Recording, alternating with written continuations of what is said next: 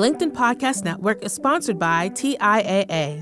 TIAA makes you a retirement promise, a promise of a guaranteed retirement paycheck for life. Learn more at TIAA.org/promisespayoff. Hello, my friend, and welcome to another episode of Negotiate Anything. Thanks for spending time with us today. It's listeners like you in 181 different countries that have made Negotiate Anything the most popular negotiation and conflict resolution podcast in the world. I'm your host, Kwame Christian. I'm a business lawyer, mediator, professor, and the director of the American Negotiation Institute. Before we get started, I have two quick questions for you. Is negotiation a critical part of what you do? Do you need to resolve conflict and persuade at work? If you answered yes to both of those questions, visit our website to learn more about our negotiation workshops. We've traveled the country working with professionals just like you, and we'd love to have the opportunity to work with you too. Check out the link in the description to learn more. Beth, thank you for joining us again, my friend. Kwame, I am so glad to be here. Yes, for the third time. I know, three-peat. It's like Saturday Night Live. You are in rarefied air. I think it's just Ahern. So that's great. So for the listeners who might have forgotten or the listeners who are first-timers here, how about you tell us a little bit about yourself and what you do? Yeah, so I am a professional coach and a certified mentor coach, and I work with people in leadership and communication and conflict resolution, which is part of how we connected. And I host a podcast called How Can I Say This? That's all about having more courageous conversations to build community and connection. You can tell I love my alliteration. And I'm passionate about a lot of things, but primarily, supporting people in having solid relationships through creative conflict, constructive conflict, and positive, healthy communication. Absolutely. So we can all see why your voice is so valuable here in this show. We're very like-minded in that regard. And so today we're going to have just an open conversation. Usually we have a really structured approach, but I trust you at this point. We can chat for a little bit and give people a peek behind the curtain of a conversation that we would just have anyways. And a couple of the topics that we'll touch on. Number one, we're going to touch on mindset at some point. We're going to talk about the myth of a one-on-one negotiation, which I think is really important, but we haven't explicitly discussed on the show there. And so first, when you put in at that time, when you said, hey, let's talk about the myth of a one-on-one negotiation, what really prompted you to suggest that as a topic? Well, this goes back to last fall. I was doing some trainings for the city of Muskegon, some of their staff, about conflict communication and creating a culture of positive communication.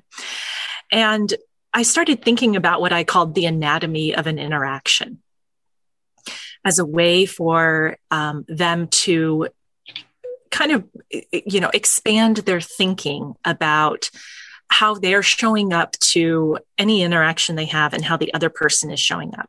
And I talked about, it's not just you and that other person, right? And actually I want to pull up, there's like a Mr. Rogers quote where he says, we are not just who we are in the present, we're everything we were in the past, or who we are in the present is who we were in the past.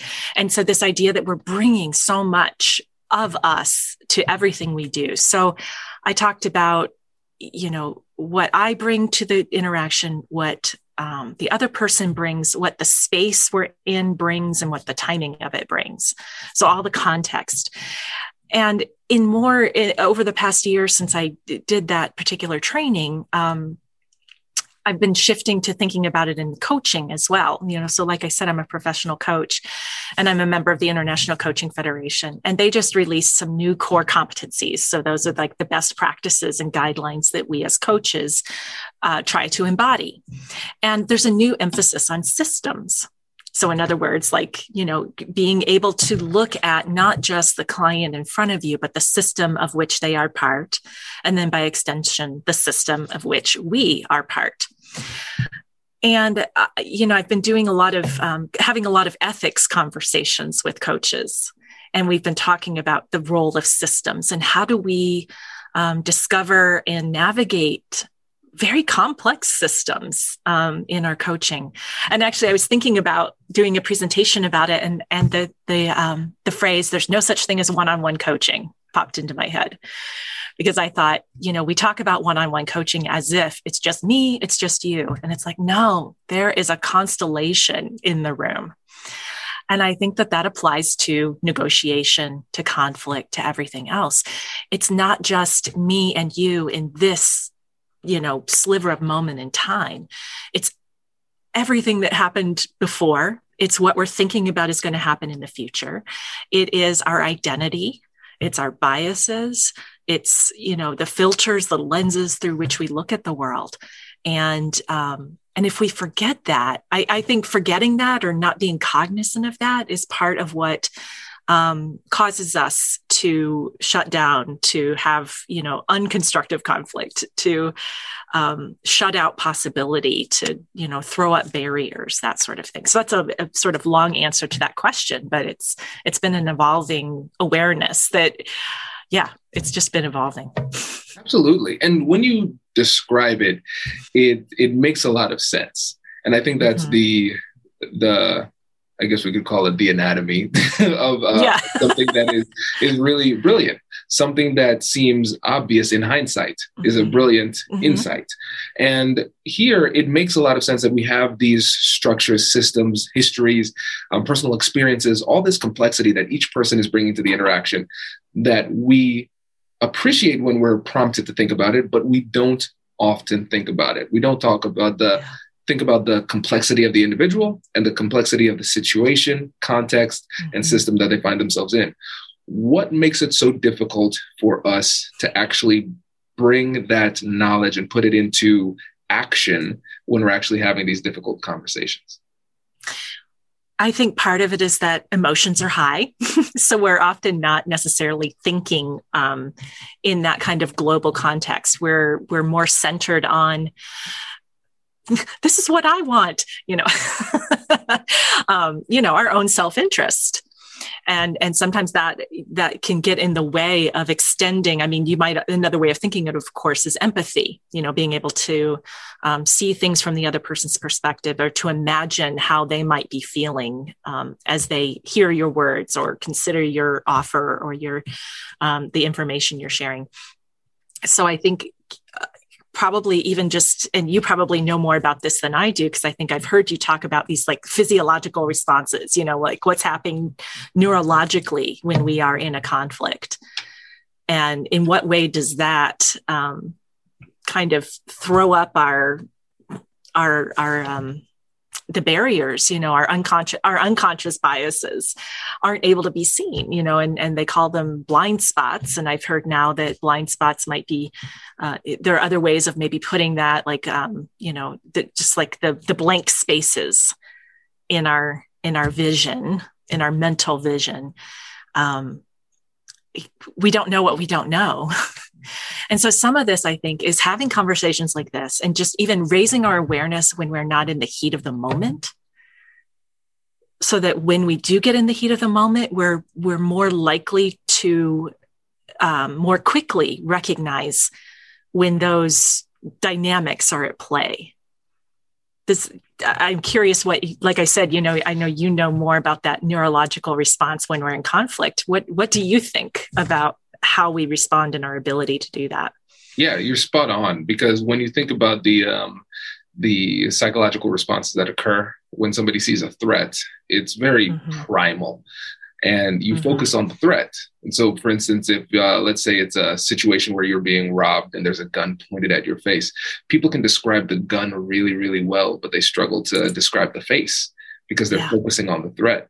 And so it gives us tunnel vision when we are in a heightened emotional state and we're focused on you and the problem that you created. Exactly. And I didn't do it. Exactly. And I think you make a really good point. The more we practice this type of empathy and consideration of the context, the easier it is for us to actually do it in the moment, because it's going to feel a little bit more automatic, but we need to practice it. It needs to become a mental habit. If we don't do that, then it's not going to happen. And when you think about the way that people respond under pressure, people respond to their default actions. You become more of who you are under pressure. And a lot of times our baseline response isn't going to be appropriate. We're not going to think through it thoroughly. So I agree, we have to practice because our natural inclination isn't going to lead us to do the right things. Yeah. And all of a sudden, and I don't know if this is valid or not, but I'm thinking about, practicing not under pressure, right? In every day, just being aware and just practicing noticing. And it doesn't have to be your own interactions. It could be you observing other people interacting and thinking about, okay, what are the different pieces of the system that are at play here? They might be different ages, different races, different, from different parts of the country, different religions, conservative or liberal, to think about what are all of the complexities that each person is bringing. And how do you see those playing out? And it just crossed my mind. I thought you could it's amazing to me. I've been watching a lot of BritBox, and, Netflix and specials and whatnot. And I have to say, I find foreign shows, as in non-US shows, to often demonstrate a lot more complexity in their relationships and in their conflict and in their conversations and communications, because often the stories are playing out over a much longer period of time. And so to watch those things through something of this lens of just noticing dynamics and what you can learn. Like one of my favorites, and I'll just share this really quickly. It was a show, of course, it was like a crime procedural, and someone is sitting in a jail cell and two detectives walk in. They don't say a word. They just open the cell door, walk in. And the guy who is in the cell just starts talking. And he keeps talking and talking. And then the cops turn around and leave. And they hadn't said a word.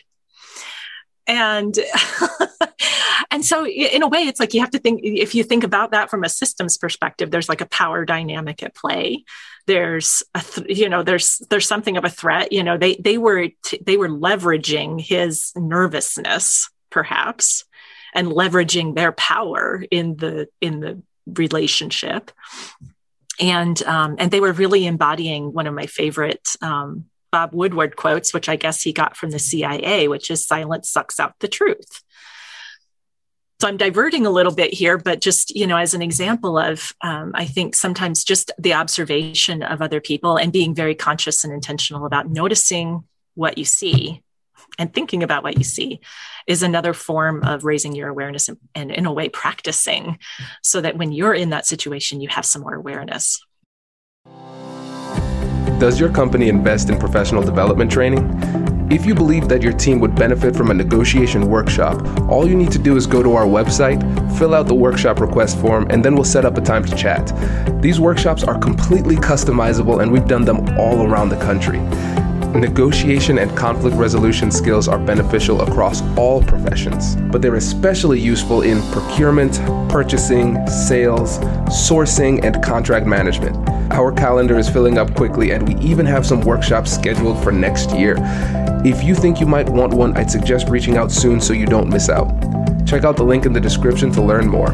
And we will be right back after this. The LinkedIn Podcast Network is sponsored by TIAA. In the last 100 years, we've seen financial markets swing, new currencies come and go, decades of savings lost in days, all showing that a retirement plan without a guarantee, quite simply, isn't enough. So more than a retirement plan, TIAA makes you a retirement promise. A promise of a guaranteed retirement paycheck for life. A promise that pays off. Learn more at TIAA.org/promisespayoff. From LinkedIn News, I'm Jessie Hempel, host of the Hello Monday podcast. In my 20s, I knew what career success looked like. In midlife, it's not that simple. Work is changing, we're changing, and there's no guidebook for how to make sense of it. So come figure it out with me on the Hello Monday podcast. I've been a journalist for 2 decades, writing cover stories for Business Week, Fortune, and Wired. And now, every Monday, I bring you conversations with people who are thinking deeply about work and where it fits into our lives, like Microsoft CEO Satya Nadella on growth mindsets. The learn-it-all does better than the know-it-all. Or NYU professor Scott Galloway on choosing a career. I think the worst advice you can give a kid is follow your passion. Or MacArthur Genius winner Angela Duckworth on talent versus grit. Your long-term effort and your long-term commitment are surprisingly important. Each episode delivers pragmatic advice for right now. Listen to Hello Monday with me, Jesse Hempel, on the LinkedIn Podcast Network or wherever you get your podcasts. I'm glad I'm not the only person who brings this kind of academic lens to relaxation time while watching Netflix because it's great. It's really, you're spot on, because the thing I like to do is break down conflicts. I like to see like the body language, the facial expressions, the difference in tone, those type of signals that are very subtle that demonstrate a shift in the tenor of the conversation. Everything was okay until, just like any good story, that's what every story is. Everything was okay until. And so if you think about that story arc and bring it into each individual conversation, everything was okay until what? What was the thing? And what I've recognized is the faster you can identify that change in tenor, the faster you can be proactive about bringing it back to a productive dialogue. The longer it takes for you to realize that things are going off track, the more difficult it will be for you to bring it back on track because things have already blown up to a ridiculous proportion. Yeah, absolutely. And so along those lines, you know, observing and noticing at every opportunity you can. And then, you know, as we know, the only reaction and the only side of the conversation you can control is your own. And the other way to prepare yourself for that idea that not only is the other person coming in with a system, a constellation of, you know, characters, a cast of characters with them, that you are too. And to think about, what is it that does inform your worldview? I mean, it's a deeper, bigger question that almost gets to the, like, who am I? And to think about, you know, I can name all of these different things in my identity, in my experience, in my education, in my, what's influenced me. The more aware I am of the sort of the sources of my views, I think the more I'm clearer about what I can own and what I share with someone else. And I'm clearer about where it comes from. And it's probably easier to see what is informing my biases. And therefore even seeing them as biases, as opposed to objective truth, which is another big sort of nut to crack, right? Because we can think our biases are truth. Absolutely. And, you know, so if I can recognize it, oh, that's my worldview. It's not the objective truth. Then that means I might be a little bit more open to influence when I'm talking to someone else. Yeah. And I think that's one of the most interesting things about persuasion, because what I've found in my life is that the more open to influence I am, appropriately so, the more open to influence the other person is. Right. And I never lose sight of my goals. That's important. Right. I mean, remember this, I do these negotiation trainings. I still practice as a lawyer. I can't be the guy who goes back to his client and says, you know what? I changed my mind. We're going to lose today. That's not an option. It's not an option, right? But sometimes I like to think about it this way. Here's the way I see it. I'd like to know the way that you see it, right? Mm-hmm. I'm not just going to attach myself to it. How do you see it? Oh, that's interesting. That helps me. And if I'm able to adjust and say, no, you brought forward some information that I was not aware of, then I'm going to adjust my position slightly as a result of that. People say, oh, he adjusted. And because I made a good point, Kwame actually just made a good point as well. People are more willing to reciprocate. And the point that you made about bias is so important. And because one of my gripes with the bias trainings and the current literature that's out there on bias is that it's too limited. We always think about race and gender as the main things that we're going to focus on when it comes to bias, but we have to recognize that bias is our default state. We always have bias. We have biases about everything, not just those two very important topics. It's about everything. And if we recognize that we're going to bring a very diverse set of biases to every interaction, then we can be more aware of the fact that biases are going to impact how we think about everything in this interaction too. Yeah, absolutely. Absolutely. Well said. Yeah, it goes. It definitely goes. And not that those other items that you mentioned, whether it's racism or sexism, they're not surface issues, but it does go way below, way beyond, and in a very expansive way when you really start digging around in it. Absolutely. And one of the things we wanted to talk about was mindset and the appropriate mindset that we need to bring to the table. So what are your thoughts there? Well, we've started to touch on it actually with the open to influence, because I do believe that's a mindset. We can come into a conversation with a closed mindset or an open mindset. And so to be open to influence means that you're going to be curious. You're going to release assumptions. One of my favorite mantras is I'm open to outcome, not attached. So we release some attachments to things, because that's another thing that throws up a barrier and closes us off to influence. And then, as you and I were talking before we hit record, the concept that I have been coming back to over and over and over again is humility, a mindset of humility. And so I'd love to talk just for a few minutes about that with you, because I know about your approach to negotiation, and you're not one of these, like, you can't ever show weakness. It's weakness if if you're humble, or whatever it is. Right. I just know that's not you.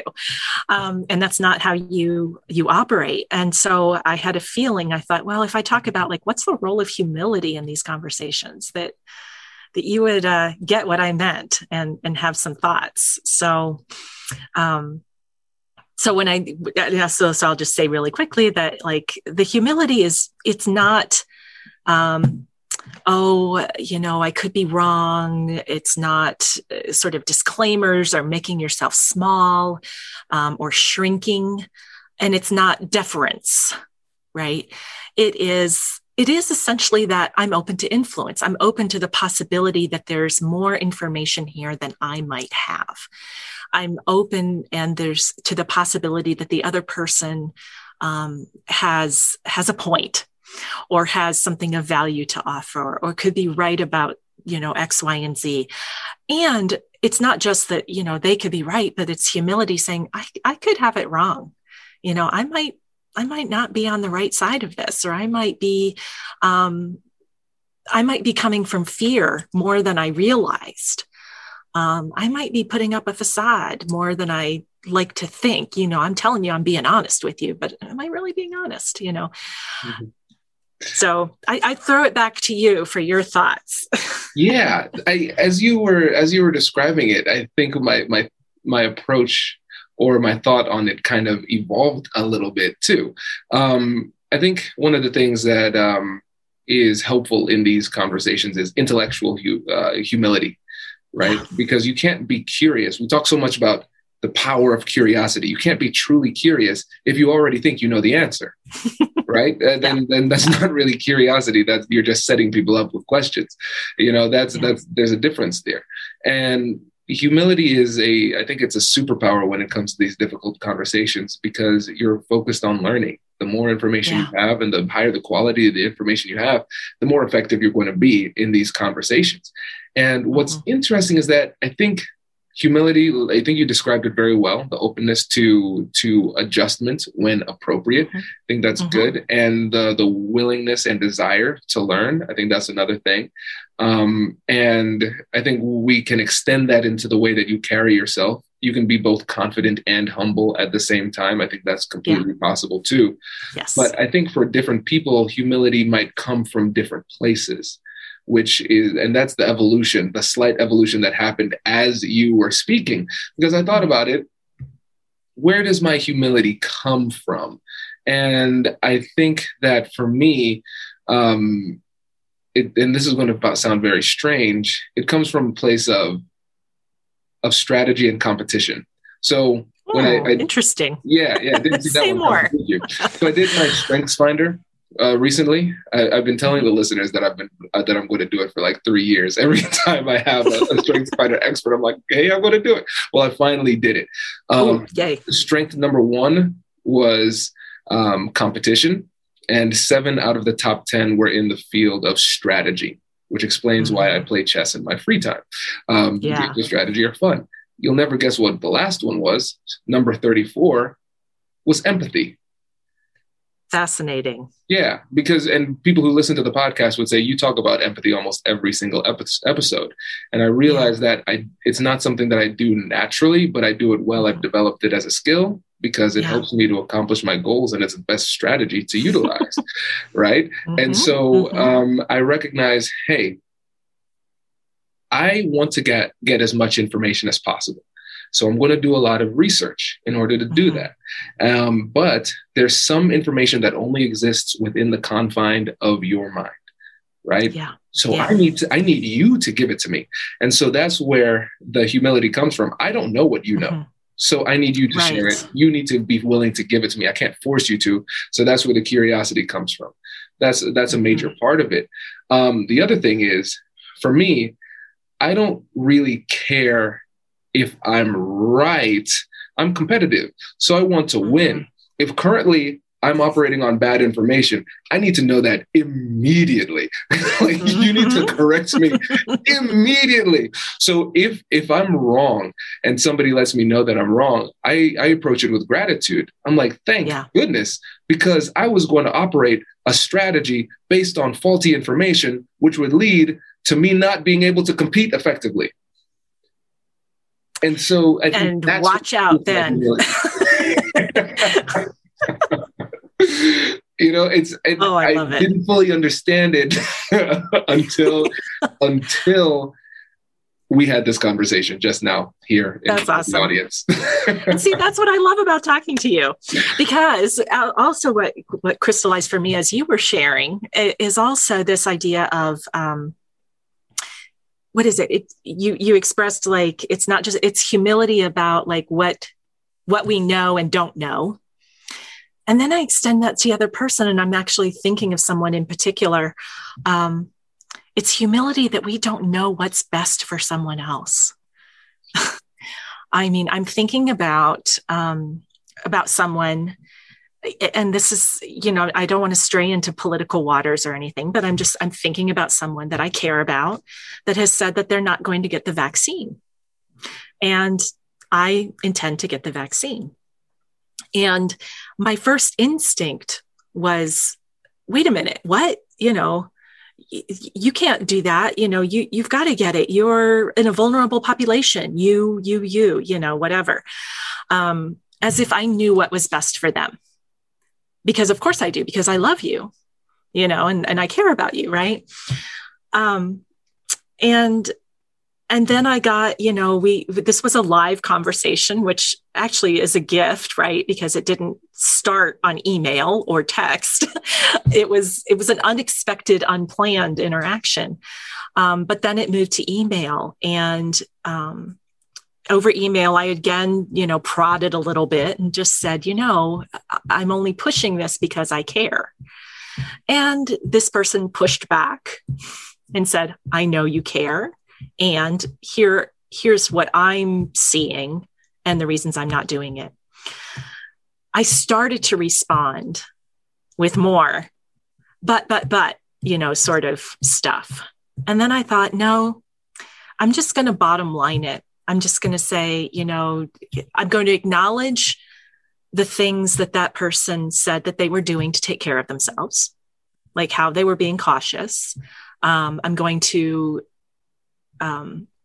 ask, how does your, I don't know if this is advisable or not, but I just said, what does your doctor advise you to do?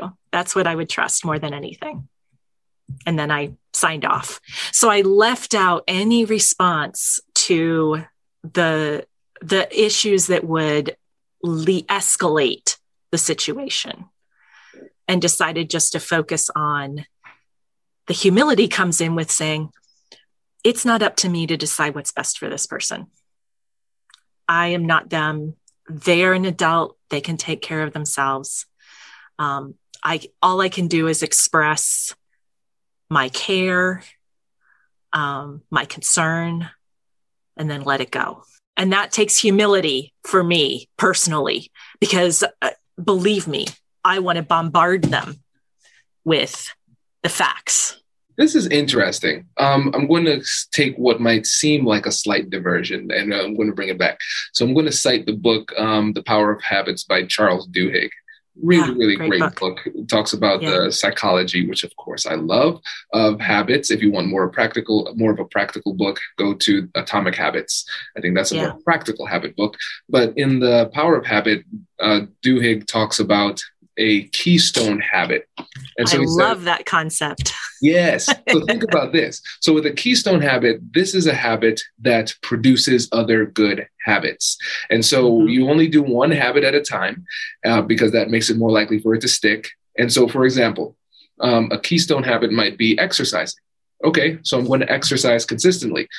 Oftentimes, something that naturally happens as a result of it is you'll start to eat better. Because in order to exercise, you need to fuel your body the right way. And so it's a keystone habit that produces other good habits just naturally. And so it seems like humility is a keystone virtue, because when you have humility, it produces other good virtues. So you have humility, it makes you more curious, which makes you more effective in these difficult conversations. If you have humility, it also shows that it also leads you to have respect. And so going to the example that you gave here is that you have to recognize at some point in a conversation, especially when we're not thinking about it from a business context, we're just thinking about it interpersonal, where I'm trying to help somebody to make a good decision. I'm going to provide you with information that I don't think you might know. Then we have this back and forth. Okay. Then we're both well-informed, and you at this point can choose to do whatever you want to do with that information. And when it comes to respect in this situation, you showed respect through restraint. It is now up to you. I am respecting your autonomy and your agency to make the best decision that you see fit. I've done what I can, and now the ball's in your court. And I think a lot of times in these difficult conversations, especially when we're talking about a more interpersonal type of situation, you have to at some point step back and let the person make the decision that they feel is best, given the information as they see it. Yes. Thank you for that, for adding that. I love that idea of humility as a keystone habit. I think that's brilliant because, again, as we were talking about, it encompasses so many other things and can lead to so many other things like transparency, curiosity, vulnerability, empathy, just by kind of, and really, in some ways, humility is about keeping our ego in check. Checking in with our ego and what are we leading with, right? And I can tell by your smile, maybe that ego is another topic that is that is often near and dear to your heart, because I think ego is one of those, it can be both a barrier and an asset when it comes to these kinds of negotiations, conflicts, conversations. Absolutely. And so listeners, if you like this episode, make sure to leave a review and specifically say, Beth, you should write a book on humility. That is my vote. But of course, I respect your decision to choose something else. So Beth, thank you, my friend, for coming on the show. But before you go, let listeners know again about the podcast, your website, and how they can get in touch. Yeah. So the podcast is, like I said, How Can I Say This? And so you can go to howcanisaythis.com or search on whatever platform you listen to your podcasts. And actually the way Kwame and I originally connected was when I was operating as the Introvert Entrepreneur. And he was a guest on my show at least 2 or 3 times. And he's been a guest on How Can I Say This? So we've got a longstanding conversation going on here. And so you can check out the book, The Introvert Entrepreneur, as well. So probably the best way to reach out and experience what I've got to offer is through that podcast. Fantastic. Beth, thank you again, my friend. Really appreciate it. Congratulations! You've just joined an elite club. By listening to a full episode, you're now officially on the Negotiate Anything team. So welcome aboard. What most team members do is they subscribe to the podcast because that allows them to automatically get the latest episodes of the show. The best things in life lie on the other side of difficult conversations. Keep learning, keep practicing, and keep getting better. Your relationships will improve, your career will soar, and you'll have the confidence you need to get the most out of these crucial conversations. Again, thank you for joining the team. We're excited to have you, and I will see you in the next episode. I'll catch you later.